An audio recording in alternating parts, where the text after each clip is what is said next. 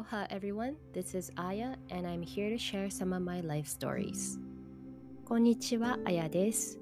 このポッドキャストはハワイ出身、3児のワンママである私、あやが日々の暮らしの中で感じたことや思ったことをのんびりとお話ししていければと思っています。長らくセルフケアを怠ったことで物事を言語化することが苦手になってしまった自分への挑戦でもあります。もし同じような状況にいらっしゃる方がいれば大丈夫です。あなたは決して一人ではないということを感じていただければ嬉しいです。さて、えー、私事ですが昨日人生2度目の大腸内視鏡検査を受けてきました。8年ほど前に初めて受けたんですがもうすっかりどんな内容だったのか忘れてしまっていて今回改めて本当に辛い検査だなと感じた次第です。検査の2日前からほぼ流動食のような食事制限があって、えー、当日は絶食の上2リットルもの量の下剤を2時間というゆっくりゆっくりと飲む必要があるんですけれどもまあ、普段から結構、えー、水を飲む私なんですがこの下剤を飲むのに非常に苦戦しました。味は、うんと、甘さの少ないスポーツ飲料に少しとろみがある感じで最初の1リットルは案外いけるんじゃないかとこうコップ1枚1杯をゆっくり15分ほどかけて飲んではまあ余裕だなみたいな感じで空いた時間を仕事に費やしたりできていたんですけどけれども、まあ、徐々に喉に通らなくなってしまって最後は全く、えー、受け付けなくなってしまってでついに病院に SOS の電話をして結局、まあ、4分の1ぐらい残してしまったんですけれども、えー、検査自体はあの無事に麻酔をしていたこともありすんなりと終了できたんですがなんと、えー、今回ポリープが見つかってしまってあの追加で1週間の食事制限を課されてしまったんですね。本当にあのショックでした。というのも3日前から検査が終わったら何を食べに行こうか考えていたので本当にショックでで予定をキャンセルもしないといけなかったですしうーんまあとはいえポリープが見つかったことはあのとてもラッキーだったことだと思いますし検査の流れで切除もしてもらえて、えーまあ、何よりもこの大腸が今とっても今綺麗な状態なので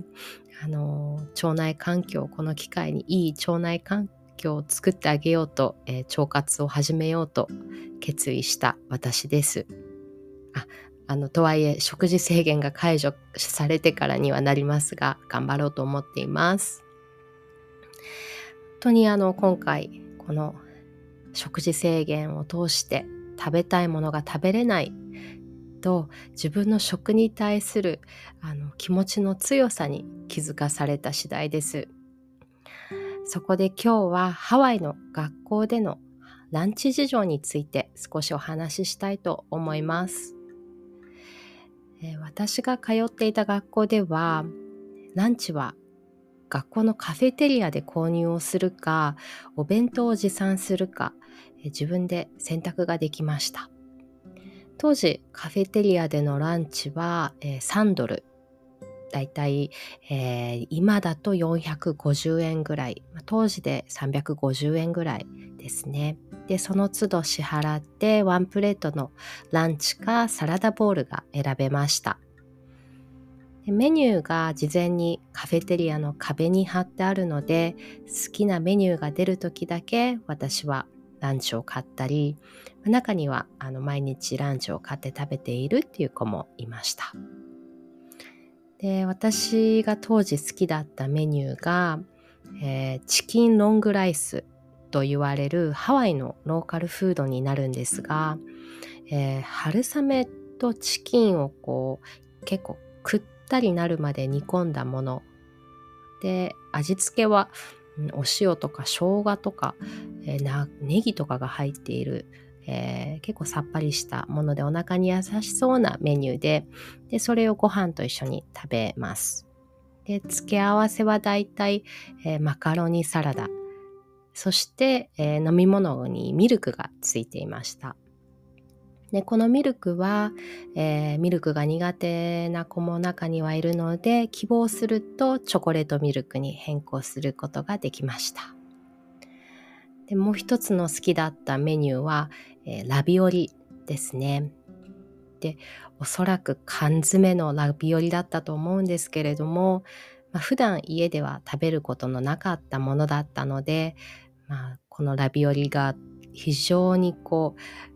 あのたまになんですけども 無償に食べたくなる時があってこのラビオリが出る時は必ず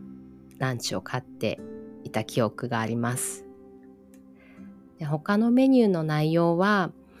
あのアメリカの定番のランチメニューだったりするんですけれどもハンバーガーとかパスタとかでしたね。でそれに加えてたまにあのローカルフードも、え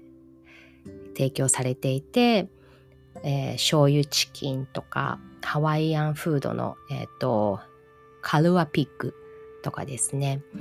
あの手作りのものもあれば明らかに冷凍食品を温めただけみたいなものもあって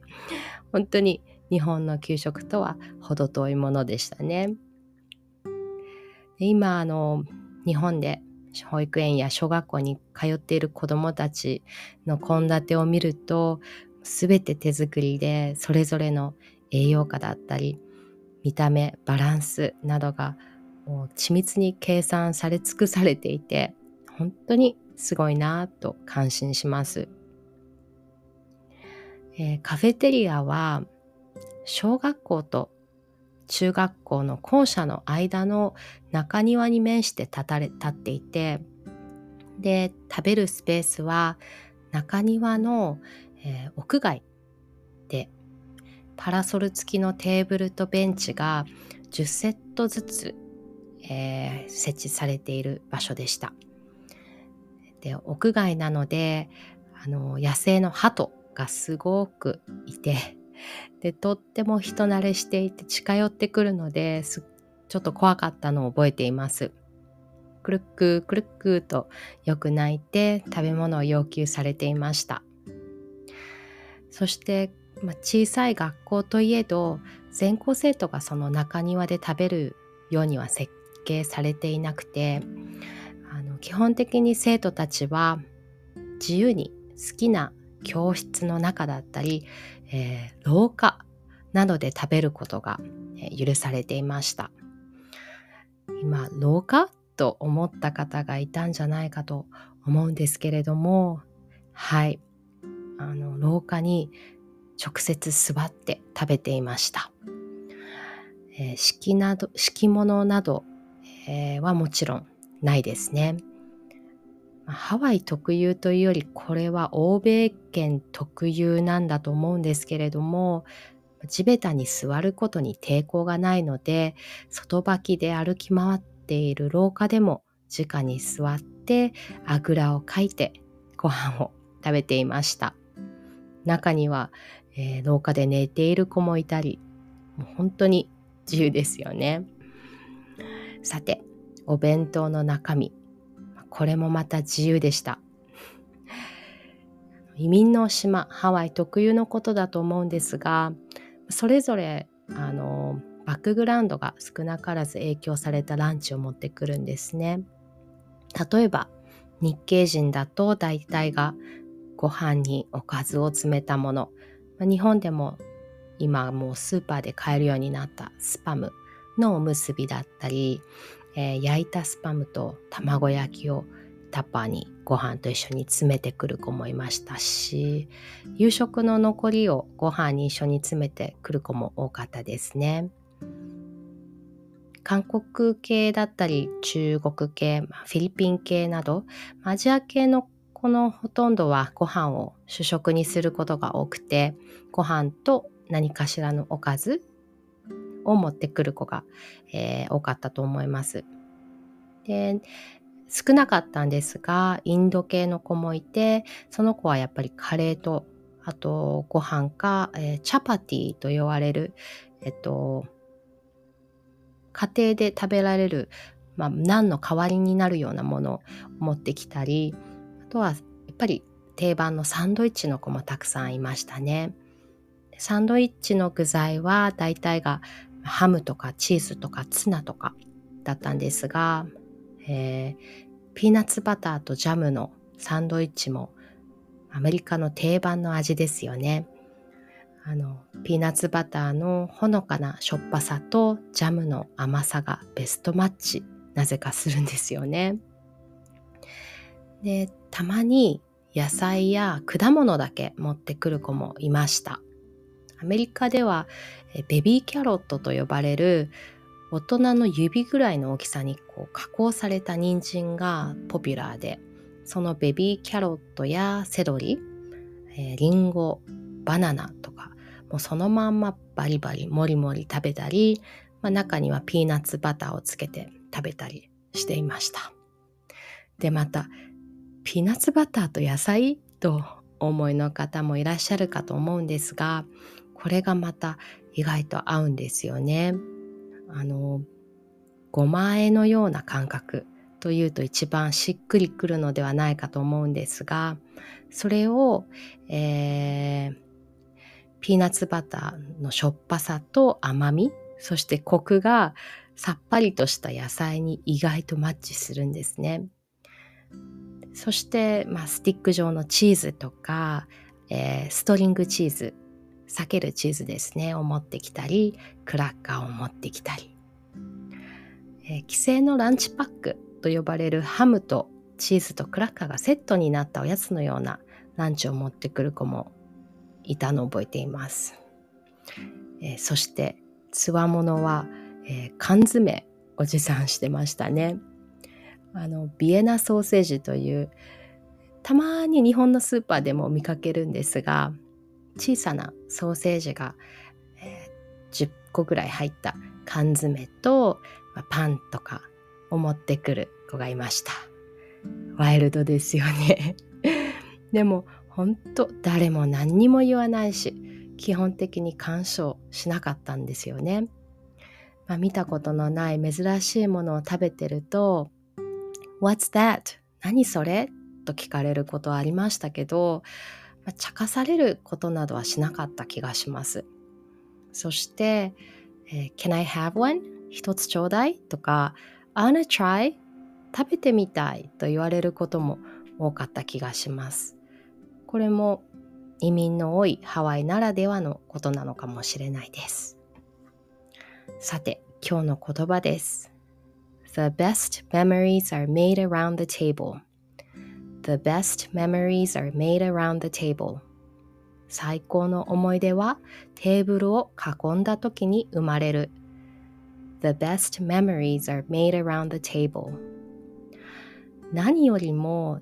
こう仲の良い友達と好きな場所であぐらをかいてそれぞれの弁当やランチを食べるもうたわいもないことで大笑いしたりしながら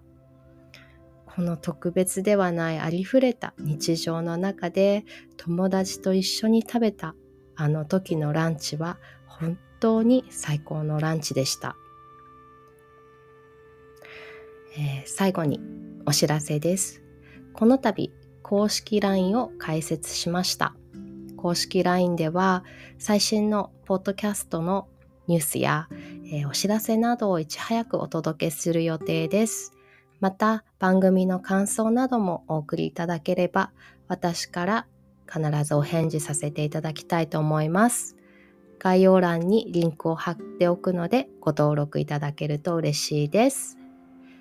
それでは次回までお元気でお過ごしください。アフイホー until next time. See you. Bye.